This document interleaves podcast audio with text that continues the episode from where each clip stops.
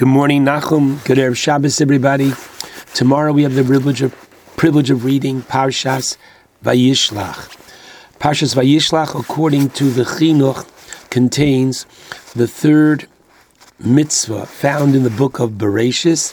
Al Kain lo yochlu b'nei Yisrael as gid hanoshe.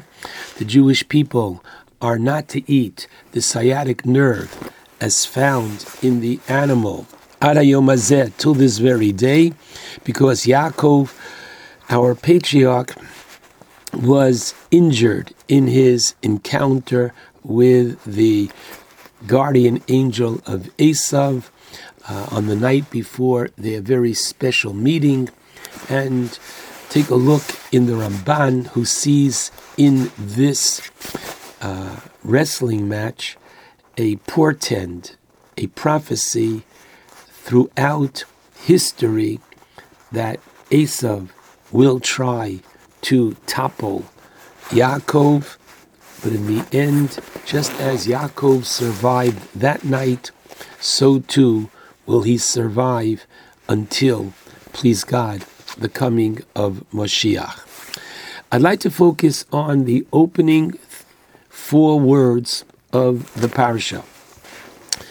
The parsha, as we know, begins with Yaakov Avinu sending a elaborate gift to his brother Esav, trying to win him over, that Esav should not be so upset and angry with him that he took the blessings from him some 20, uh, no, it's 20 plus 14, 34 years ago. So the Torah tells us, Vayishlach Yaakov Malochim Lifanav. Literally, Yaakov sent messengers before him. Now Rashi tells us that the word Malochim, which can be explained as I did, messengers, it means Malochim Mamosh. Not messengers, but angels. Yaakov sent angels. And what prompts Rashi to take this explanation he bases it on the Medrash, and if you take a peek at the very end of Parashas Vayetze, literally the last two verses, and we're told that when Yaakov comes back to the land of Israel, so he is greeted by, the Torah tells us that he is greeted by Malachei Elokim, literally the angels of God. And Rashi explains there that just as by Yaakov's dream of the ladder, and the angels were Yordim V'olim, literally, they were not going down and coming up, but just the opposite. They were Olim, the Yordim, they were rising up the ladder and then coming down. So one of the explanations is the angels that were with Yaakov in the land of Israel were ascending the ladder, and angels that were going to be with Yaakov outside of the land of Israel were descending the ladder. And now what do we have? Now that Yaakov has, quote, come home, so the Torah tells us Yaakov Olach Ledarko, after leaving his brother Esav and leaving Uncle Lavan. What does he do? He meets, he encounters the angels of Hashem. These are, according to one explanation, angels of the land of Israel, and they have come to welcome Yaakov home. Now, the Sefer Darchei Musar, by Rav Yaakov Naiman has a very insightful essay on this topic of Yaakov and his utilization of angels. And he asks, what does the word lefanav come to teach us? After all, the verse, which means literally in front of him, before him, Yaakov, the verse could have said, he sent angels, and continue after the third word, El Esav Achiv, to his brother Esav. What does Lefanav before him add? And so he has a very interesting concept, and that is as follows There are two different types of angels, namely, there are angels that were created starting with the second day of creation.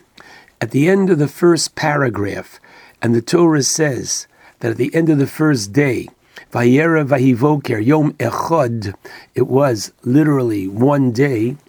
It doesn't say the first day, even though all the other days are Sheni, Shlishi, and Revi, second, third, and fourth.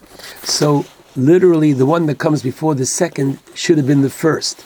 It doesn't say Yom Rishon, which means first. It says Yom Echad, day one. And Rashi tells us there that this refers literally to the world and God. Hashem was one at this time on day one, that even the angels were not created until day two.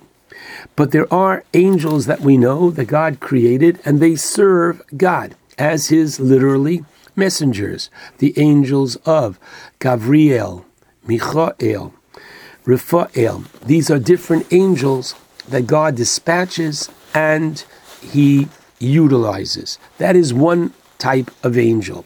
But there's another kind of angel, and that is we find in the fourth chapter of Pirkei Avos that Rabbi Eliezer ben Yaakov taught he who performs a mitzvah, konelo praklit echad he acquires for himself an advocate, and our rabbis understand this to mean literally, he acquires for himself an angel, an advocate, a positive one on his behalf.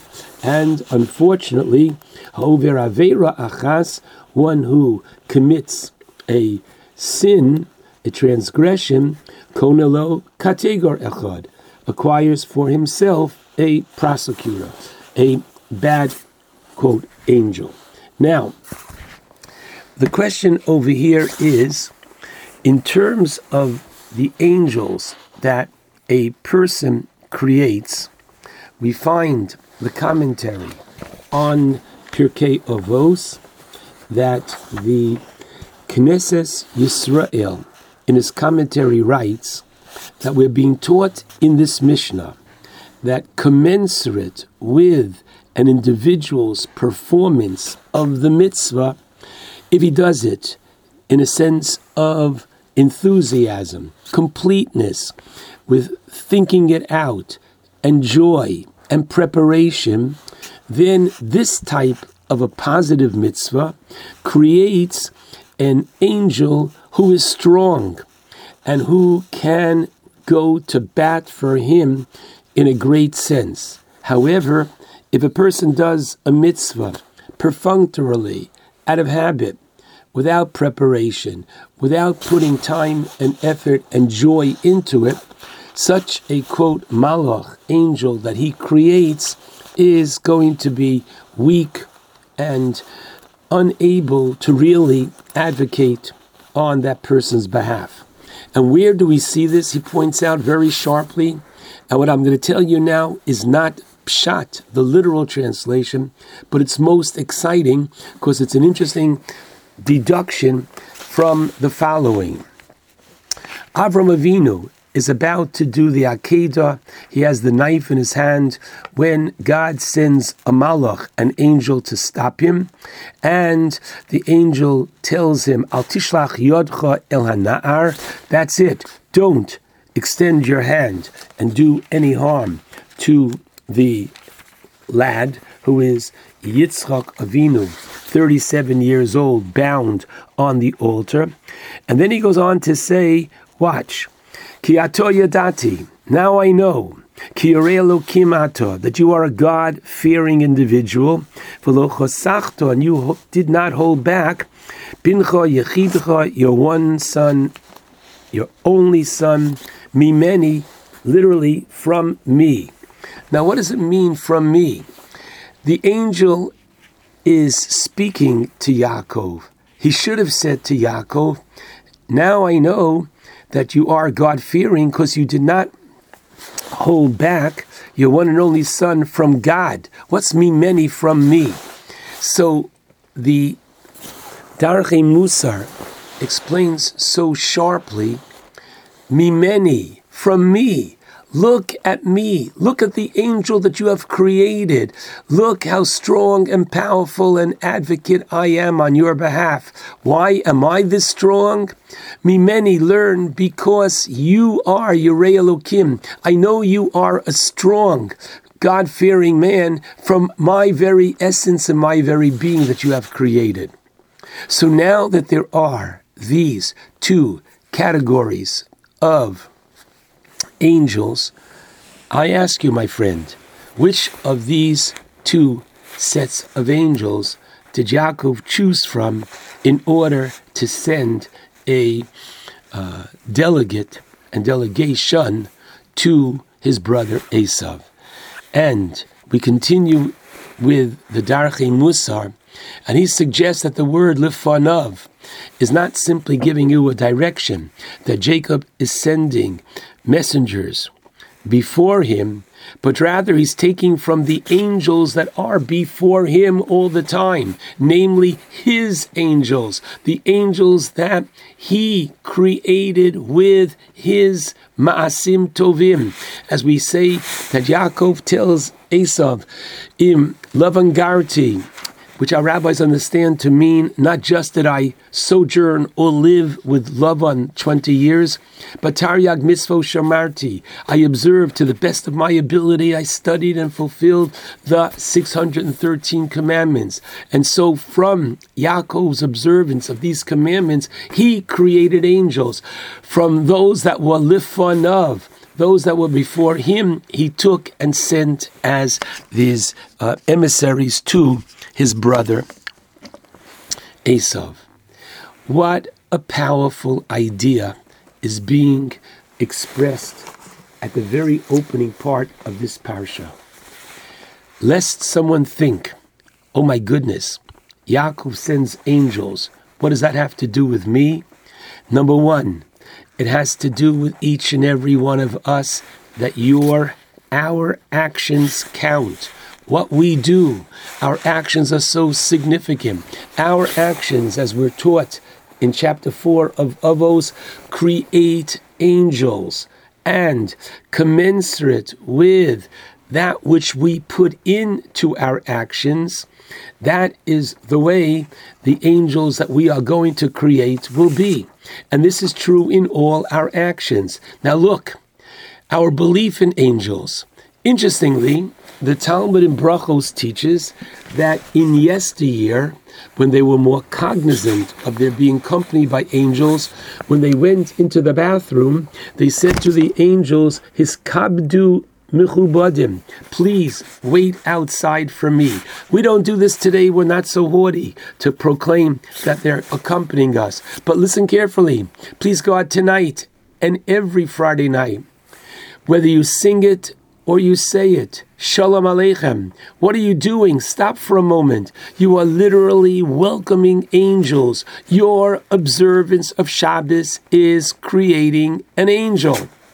Your recitation of Kiddush tonight is creating an angel. If you're going to pause beforehand and say to yourself, wow, what a privilege to fulfill a biblical commandment. Wow, I understand that this is reminding me and those at my table that God is the Zecher. He is, this is a remembrance of creation. It's a remembrance of his being Yitzias Mitzrayim, the one who liberated us and the one who's involved in our lives, it is such a different kind of Kiddush than if one simply perfunctorily recites the words that he said last week and I'll say next week, and he doesn't catch, doesn't focus on the meaning thereof. And this is true with the mitzvah of Kiddush that we're going to do tonight and it's true regarding all mitzvos that we do. Kidshanu b'mitzvosav. We're going to say next week, next Saturday night, the three blessings before we recite Ner Chanukah. and two blessings each night. If you think what the words mean, She'osanisim lavosenu, the God literally performed miracles. There was no way, in accordance with the natural events of this world, that the few would defeat the many. But just as God intervened then, by it gives us the inspiration, the excitement to go on with the future, despite the fact that there are so many that don't yet appreciate the value of the Jew. And so we have this very powerful idea, learning from Yaakov that Lifanav, his angels were there for him. And my friends, so too, I pray, will yours be there for you, because your actions do count. Shabbat Shalom to all.